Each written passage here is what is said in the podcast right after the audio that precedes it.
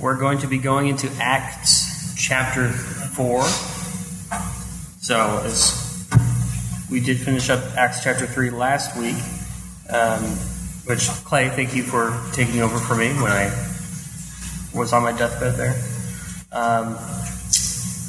I don't really think there's anything that we need to review. We just know that it was the end of Peter's second sermon, which occurred because when they healed the lame beggar, who was about 40 years old, who'd been crippled since youth, since his birth, and so obviously that was a great big example, a very big miracle for everybody to witness. And then he preached, and then we're going to go right into chapter 4. But does anyone have any comments about chapter 3 before we move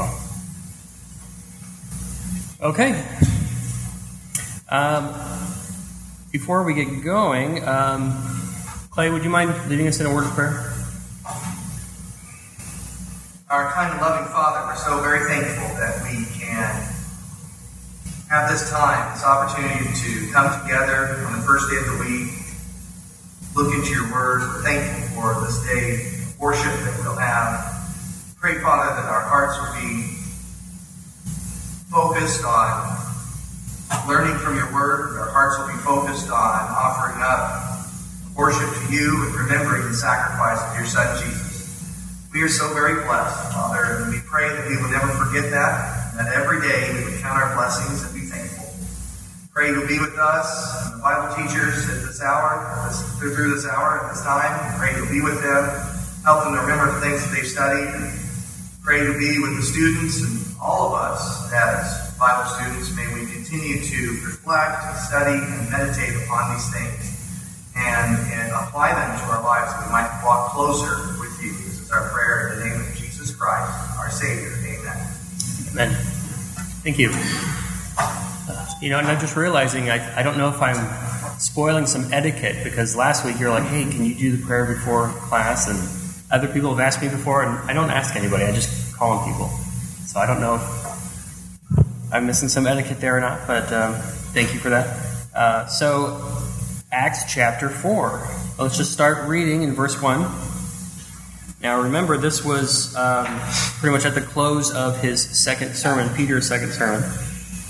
As they were speaking to the people, the priests and the captain of the temple guard and the Sadducees came up to them, being greatly disturbed, because they were teaching the people and proclaiming in Jesus the resurrection from the dead. And they laid hands on them and put them in jail until the next day, for it was already evening. But many of those who had heard the message believed, and the number of men came to be about 5,000. So, obviously, that's a lot of people who believed, so this was obviously a tremendous work that was completed. And then, of course, Peter and John are arrested. They're detained. And the key point here, I guess technically, is, and they laid hands on them and put them in jail until the next day, for it was already evening. So it's like they really kind of just wanted to question them. I maybe put them on trial, I guess, because a trial does take place the next day. But since it's the end of the day, they're just like, okay, well, we'll lock you up. Which is interesting to me, because you would think, oh, they have some stuff we want to talk to them about. Let's just talk to them about it first. But they immediately jump to arresting them. And, that must have been pretty scary for Peter and John, because, just a few weeks ago, Jesus was arrested and then tried and then executed. And here they are preaching at the temple. They're at the gate called Beautiful, where they just healed this lame man, and now they're being detained by the same people who detained Jesus. So as strong as their faith was, that must have been at least a little frightening, I would think, if not at least stressful. And one point I do want to bring up is that now the Sadducees are getting specifically involved. And I think it's worth reminding us what the Sadducees believe. So when it says in verse 1 in verse 2, being greatly disturbed because they were teaching the people and proclaiming in Jesus the resurrection from the dead. We know that the Sadducees did not believe in resurrection.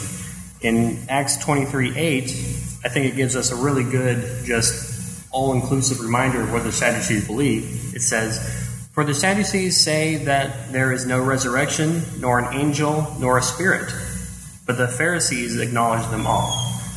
So the Pharisees, of course, would have been okay with at least the idea of a resurrection. They just weren't okay with Jesus. But the Sadducees are just like, well, this is completely foreign to us in terms of what we believe.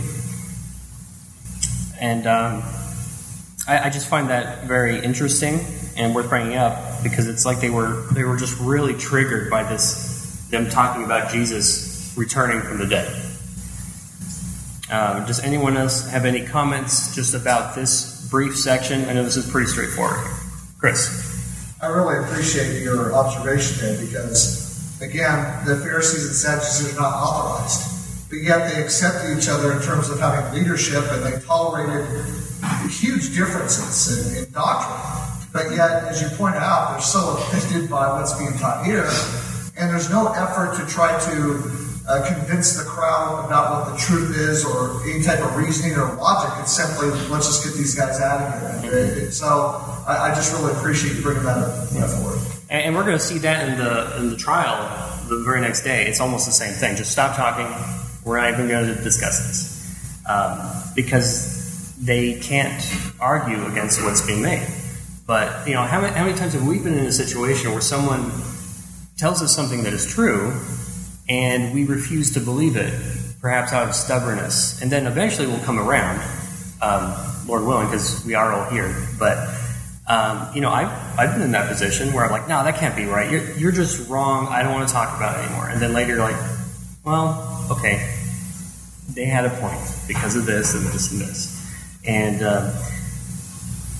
and we'll learn, I think, later in Acts, it's kind of just almost a brief footnote, but some of these Sadducees, some of the Pharisees, some of the same group will be converted.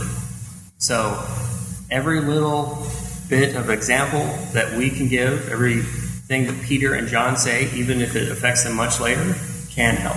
So that's worth remembering, I think. Anyone else? Yes, sir. I agree with Chris. That was a great point you brought up about Sadducees. But I'm also thinking about what was just reminded about what was spoken in chapter 3.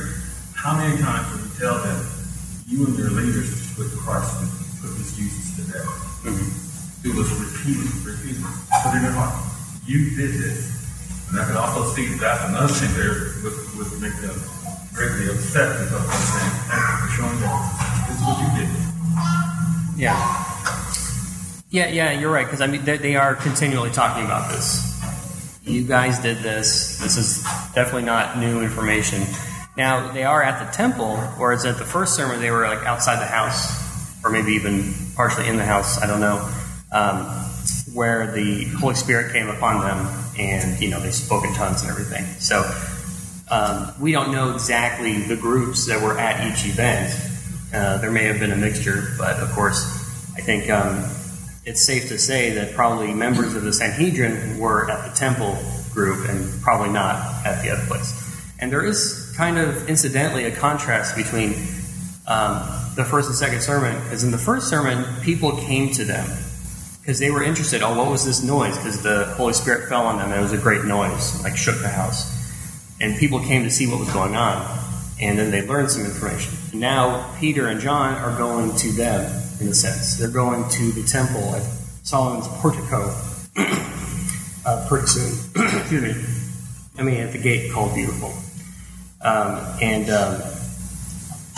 Now they're essentially in the Jews' territory, because that's the Jews' holy place, and now they're speaking and spreading information.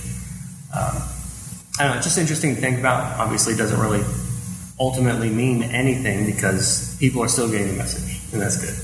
But I think there's an example of boldness when you go to the temple and you start speaking these things. Bob, did I see your hand?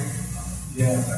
And in light of what is going on currently, in our country or in the world, And then you look at this passage here, as Chris pointed out, and you pointed out, that they are enemies of each other, but yet they join together. Mm-hmm. And what is happening is there is no free speech in certain areas. So we leaders, it's their speech, their way, and no free speech. And it's interesting now, as we go through the book of Acts, how the gospel in 30 years was taken into the whole world.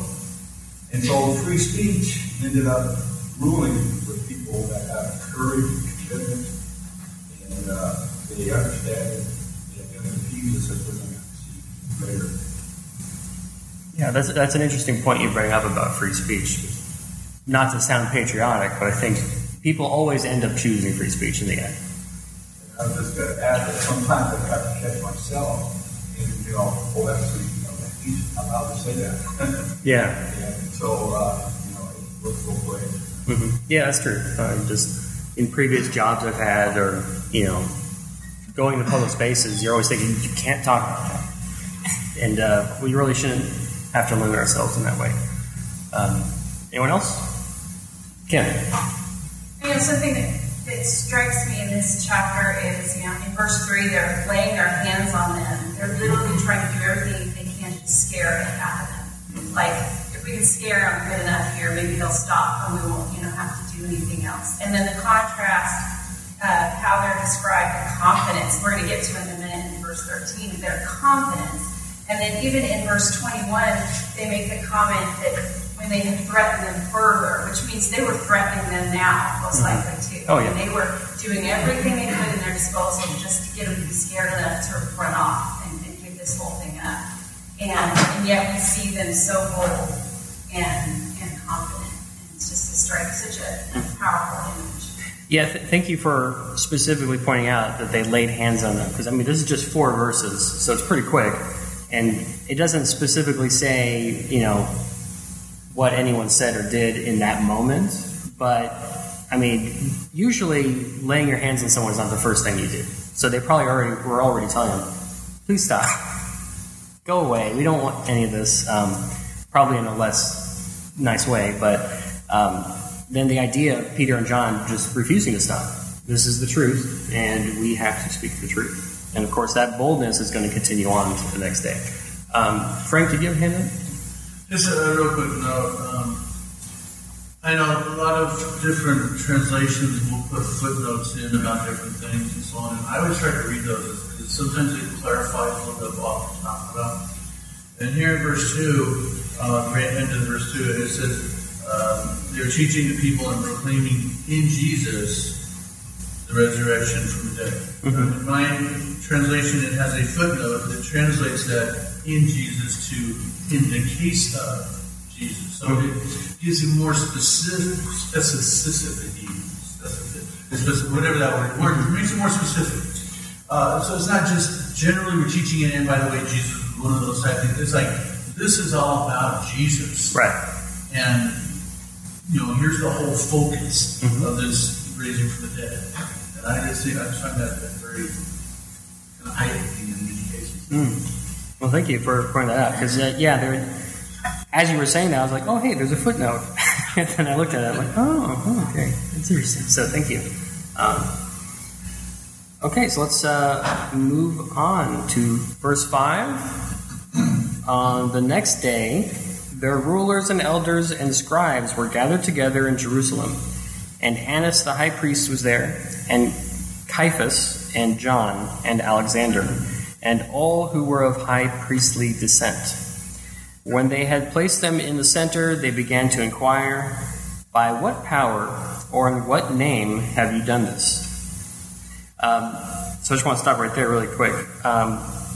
That's a fair question, really, if you're just trying to get information, right? But they really could have very easily asked them that the previous day. Remember, this is the next day. Peter and John have been in prison all night so that they can be detained for questioning the next day. But that's such a simple question.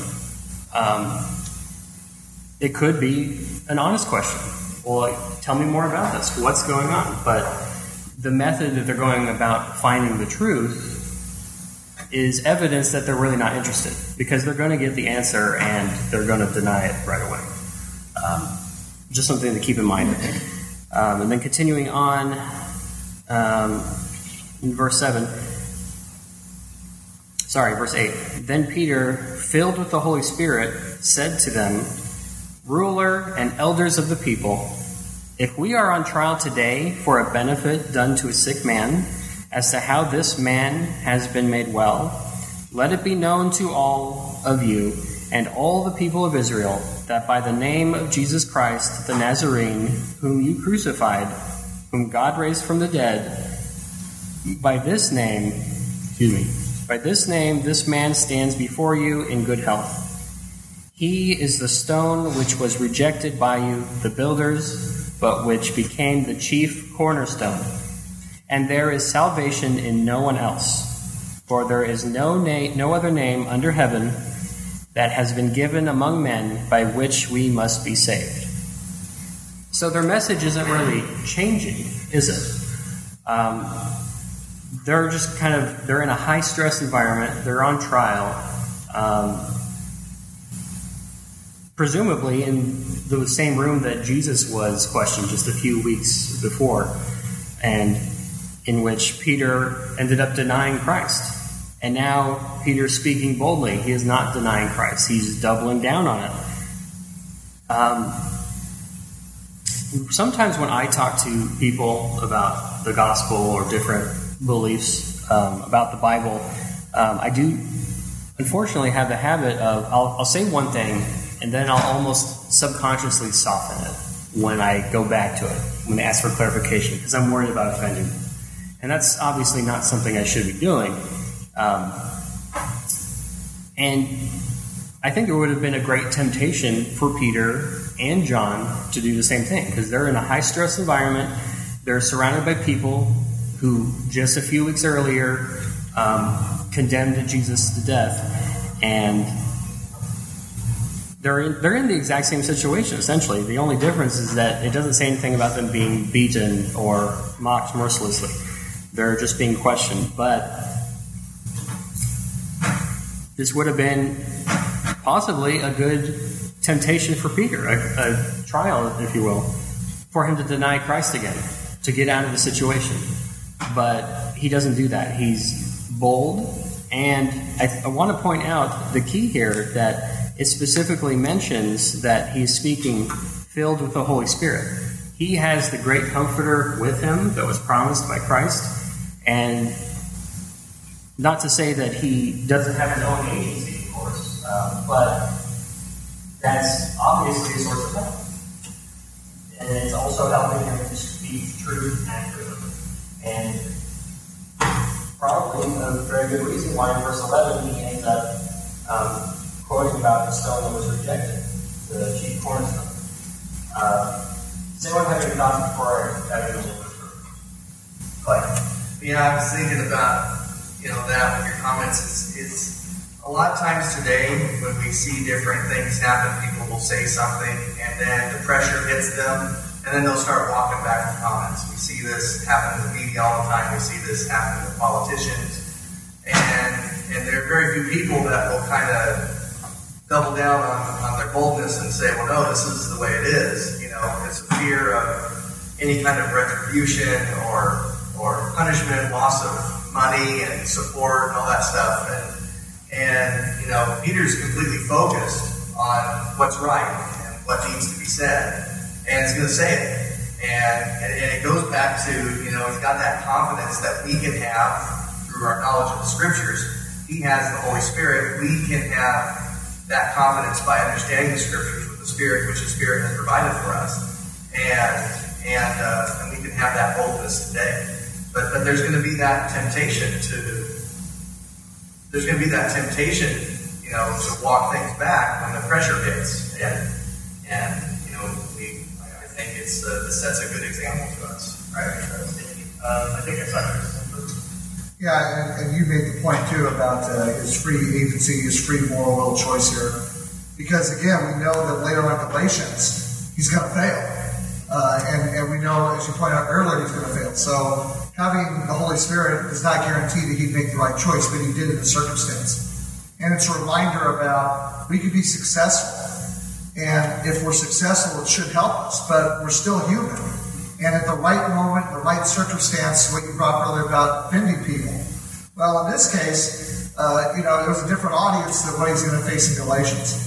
And I also couldn't help but think about John standing by, who was James and John, sons of thunder, and he asked for the best seat next to God, next to Christ.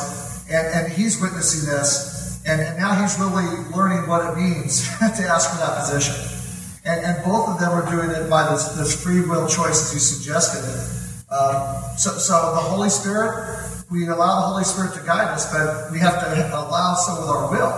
And if we do so, then, I don't want to say sticking to the script, but he's allowing the Holy Spirit to work properly where the message is being communicated clearly what the Holy Spirit wants communicated. Right, and I think what you're saying is right, where the Holy Spirit, he's using the Holy Spirit to communicate properly. When using it implies it's a tool. I don't know if it's a tool, but it's going to say elsewhere that they understand these are uneducated men, and yet he's speaking with such eloquence, he's speaking with such knowledge, and that's going to be convicting to them in no way. Well, and you're right, and the point is that's the same thing for us. So we have access to information revealed by God through the Holy Spirit, but we can choose not to use it, or we can allow it to speak for itself and present it properly, and then that takes the pressure off a little bit because we're clearly presenting what God wanted to communicate. And I think that's a key point right now, that we can choose not to do. Just like Peter could have chosen to ignore the Holy Spirit, which would have been to his detriment. I think we look at this too. I mean, there's a completely different type of atmosphere than when Jesus was there. Jesus was there basically as a lamb led to the slaughter. So there wasn't a time for Jesus to defend or to proclaim or any of that. And I noticed in the verses before this, even though they laid hands on them and arrested them, as it were, and brought them before the council and all of this, 5,000 men believed and were baptized. You know what I mean? So there was already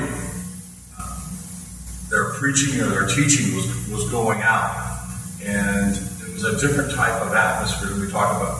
We're going to talk about there in a few minutes about the fact that they were marveled at the fact that who these men were and how they spoke, and the fact that they must have been with Jesus, so they recognized this fullness. But I think what makes Peter so strong here, and with the Holy Spirit, is the Holy Spirit gave him conviction, and I think that's what carries us today.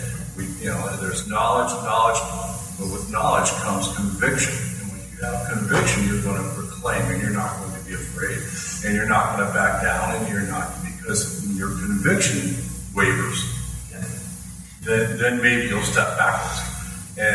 But with the knowledge of the Holy Spirit that was given to Peter, his conviction was strong, and he was able to stand forth and speak boldly. And I think that's the difference here.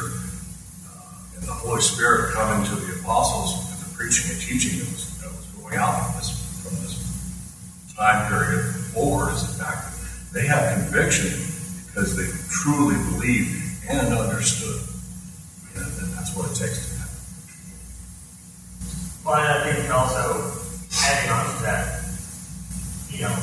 when very recently before, tongues of fire and all that, that's also convincing too. I mean, they had that extreme comfort from the Holy Spirit. Something that we don't witness in the same way, but you have in the scripture. And the scriptures bring us conviction. Yeah. If we truly believe and we read and we understand and we absorb that knowledge, we can have that same strong conviction that Peter had, right? And we can stand just as boldly as he did. Thank you, brother. I was going to say that here Peter, he's learning a lot, and he's not defending himself. He took all the we can use this as an example. It takes the pressure off of us and them in confrontation. He took himself out of the way and for Jesus. So Jesus becomes now his advocate, who's going to really defend him in a way, in through later revelation, so forth. But, and so we have that example, as Chris pointed out. We have a choice. You know, we can listen to how the Holy Spirit fills him, the Scriptures shows that he fills us, and we have a choice.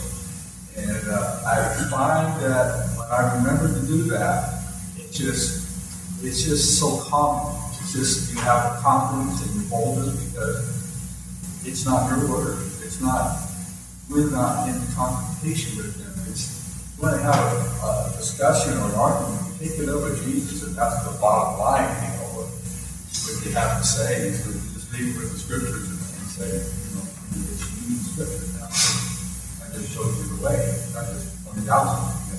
Right. I like the way you say that he was relying on Jesus as an advocate for him, because Jesus is our advocate to the Father. He's, you know, through him we have the forgiveness of sin. And that's actually a really good reminder to think of him as an advocate also for what we should be speaking and telling others about the good news of the gospel. I've noticed that the hardest time I have when I'm talking to people is if we don't have a Bible nearby. And it's like, oh, well, no, okay, you're mistaken because of this and this. And then they try to occasionally like, okay, well, show me the Bible where it says that. They don't have one, but it's somewhere over here. And would you like to sit down and think of it?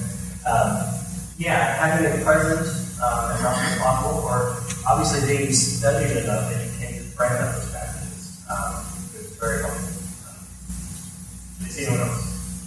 Well, just one quick point, which goes to what you said. I'm sorry, I didn't interrupt. You know, someone who gives you that response isn't interested, because if they're interested in the truth, they're going to say, okay, well, yeah, let's sit down later time. They just want to rebuff it. And as we see with these trials, and I appreciate Joe highlighting some of the differences between the two. But the similarities is this is not meant to be a fact-finding council or meeting. It's to push it through as quickly as possible to suppress what they perceived as a problem. So they weren't interested in what the truth was. They were interested in protecting themselves and their position of power. Because if it was a fact-finding council, they would have just talked about the day before. They wouldn't have walked about the questions. Mike, did you understand? Yeah, I can read them. Did you steal your cousin? So the verse that is referenced, but the stone was rejected by the builders, which became a chief cornerstone. That is from Psalm 118. 118. Specifically, verse 22, the stone which the builders rejected has become the chief cornerstone. This is the Lord's doing, it is marvelous in our eyes. This is the day which the Lord has made. Let us rejoice and be glad in it. I'm not sure if we need to read much else, but it's a pretty long poem. But as a reminder, he's surrounded by, you know, it's like the Sanhedrin, essentially, and the scribes are there, and they would all have known the Scripture intimately, especially the scribes. And so he's referencing this passage, which should have been convicting to them. So they are going to have more information here. And I think this passage, the stone was rejected by you, the builders, which became chief cornerstone. He's kind of holding up a mirror. This is literally what's happening right now. And I think that has been convicting. Even if they deny it here at this time, down the line, that may have been of some benefit. So I just thought that was worth specifically pointing out. That is from the book of Psalm. And then in verse 12, one says, and there is salvation in no one else. For there is no other name under heaven that has been given among men by which we must be saved. Now, that's an especially bold claim for, you know, become Jews who side of it. They believe just the one God. And now they're saying, oh, Jesus is the name by which you must be saved. So he's, of course, being offensive here in another sense. He's saying, all of you are lost unless you come to Christ. So that's a really big way of doubling down, which I think is a good example for us, too. Because, I mean, how afraid would we be of saying that sort of thing to family members or just strangers on the street? But this is information everyone needs to know. Any comments on that?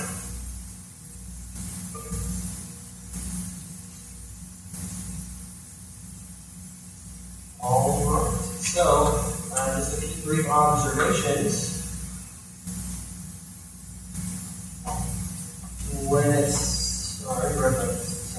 The Sadducees actually held the majority in the Sanhedrin, but they were more politically inclined than the Pharisees, which is just some background information that I think is interesting. So they're being very disturbed by this, and they were obviously upset that Christ was more, but it always seemed to be more of a Pharisaical thing. The Pharisees were brought up way more, it seems, less understanding. And it's, I really apologize, I have a note here, and I'm not sure why I have that. I have a note pointing to Psalm 2, and I don't remember why. Look up to verse 25.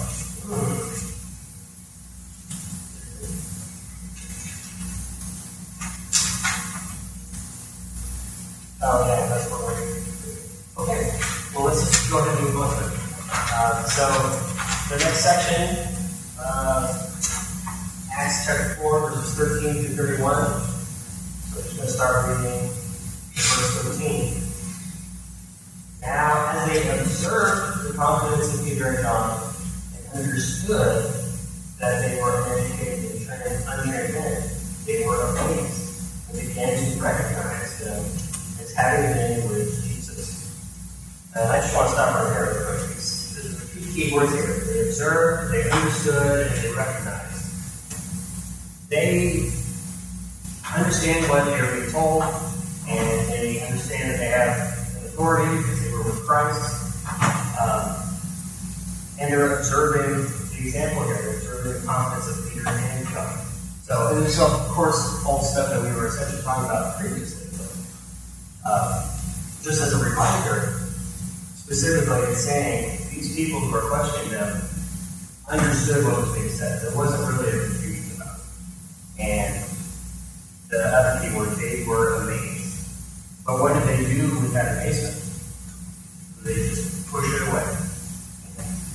I think that can be a temptation for all of us. We push away the thing that is a marvel in favor of what is familiar. So in verse 14, and seeing the man who had been healed standing with them. Now remember, the lame man who has been healed in the previous days with them in this room were they being questioned by his counsel. So he's there, and essentially like exhibit A. He's so and seeing the man standing with them, they had nothing to say in reply. So there's no actual retort here. They can't argue with the obvious evidence that they had witnessed. Verse 15, but when they had ordered them to leave the council, they began to confer with one another, saying, so essentially Peter and John were kicked out to make a private talk. What shall we do with these men?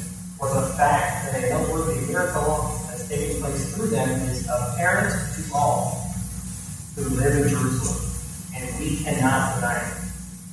Saying it's apparent to everybody. Everybody understands what is happening. And we, in this council right here, can't deny it. But, so that it will not spread any further among the people, let us warn them to speak no longer to any man in this name that they name Jesus. So, isn't that interesting? We're getting like a real inside look here. Now, there's no live witnesses to this event. This is preserved for us through the Holy Spirit, because Peter and John were the essentially in another room. They were conferring on themselves. And here they are saying, can't deny what just happened. It's an amazing thing. Everyone understands that. But they should stop talking about it. Mike? Just what you said is so uncommon in natural life is that we deny this. We saw it and everyone believes it. Let's stop it. Let's stop what we know is true and is right to everyone. Let's see what we can do to stop something. And it's like their hearts are so hardened. It's not about what they saw or anything. It's about them and who they think, what they want to believe, no matter what surrounds them. That's right. That's right. The hearts were hardened. And remember, this is also coming on the back of, a few years of Jesus' ministry, where he was performing incredible works throughout the land. And to such a degree that, thousands would follow him. And he was welcomed into Jerusalem just a month before, on Palm Sunday, with a huge crowd, crying out to him.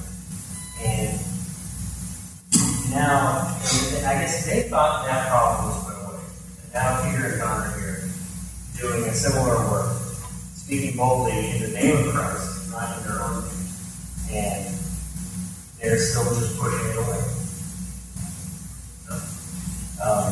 At least they seem to have gotten to the point where they realize killing somebody is not going to accomplish the goal, but I don't know, isn't that interesting? It's just kind of mind-boggling in a way. This isn't a case of them, being unable to dispute the facts before their eyes, but then having questions, and but are they being factual about this Jesus, or, what more can I learn about this? This is just, okay, stop talking about it. I think that's a good reminder for all of us. And speaking on in verse 18, where they decided to warn them not to speak any longer about the name. Verse 18, and when they had summoned them, so Peter and John are summoned back, they commanded them not to speak or teach at all in the name of Jesus. So Peter and John answered and said to them, whether it is right in the sight of God to give heed to you, rather than to God, you do the judge. I was going to say more, but that's already a very quick thing. He's pointing out the logical error. If God's commanding them to speak this way, why would they listen to them over God? They are putting the Sanhedrin, they're pointing out right now that they are being an enemy of God if they oppose this word. And in verse 20, well, we cannot stop speaking about what we have seen and heard. Again, pointing out what we've seen and heard. This goes back also to what this council had already admitted. They have seen. That's all Peter and John are conveying information. And they just don't want to hear it. And in verse 21, when they had threatened them further, which it doesn't go into detail about, but it's probably not pleasant, they let them go, finding no basis on which to punish them on account of the people, because they were all glorifying God for what had happened. So let's stop right there really quick too. They find no basis on which to punish them. She didn't have for Jesus either. No real basis. And this is on the kind of people. They're kind of afraid of people.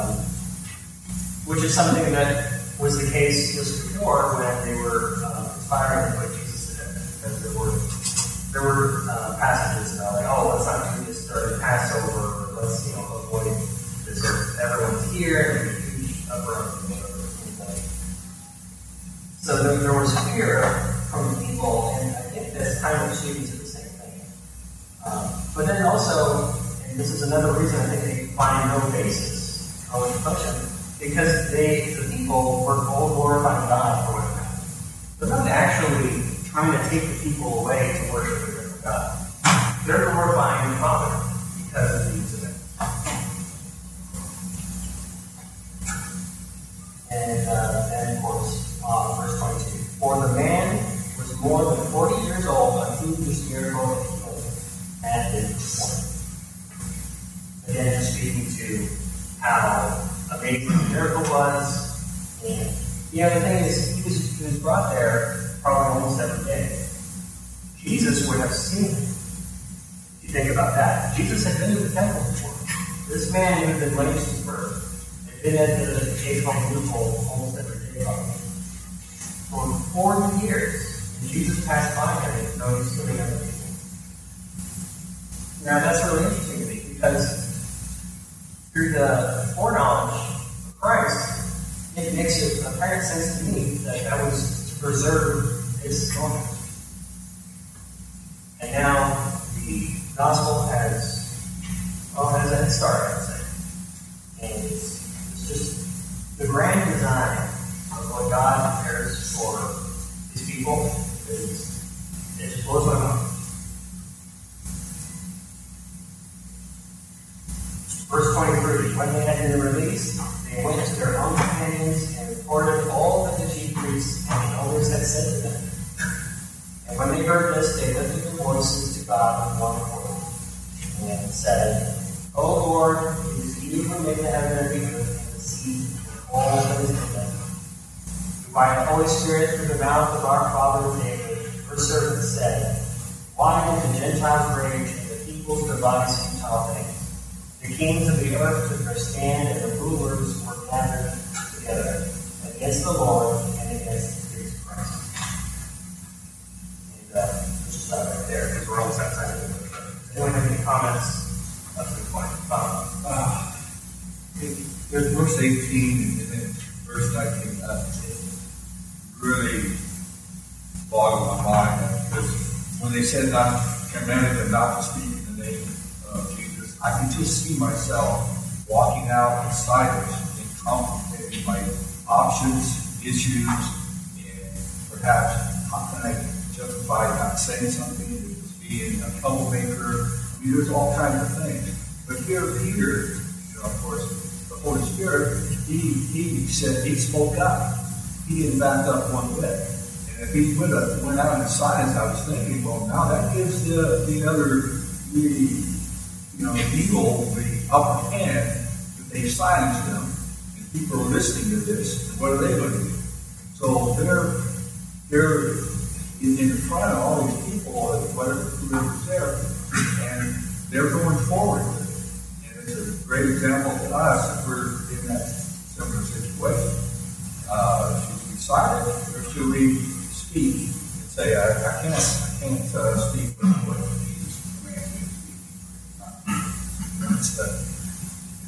That's where we have to draw the line, and there's a spiritual war going on, and it's years. Yeah. Thank you very much. I think about that too. When I fight off, I should have talked about that.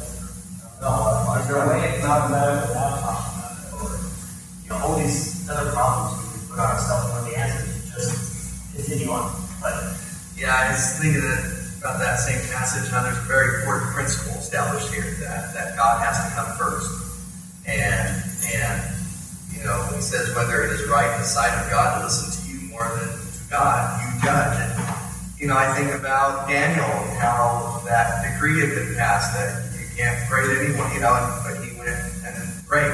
You know, he's like, okay, well, I'm just going to do it because that's what I'm supposed to do. And so... yeah, well, in the specific context, it's about, you know, speaking to things which they've seen and heard, but there's an important principle here that God has to come first.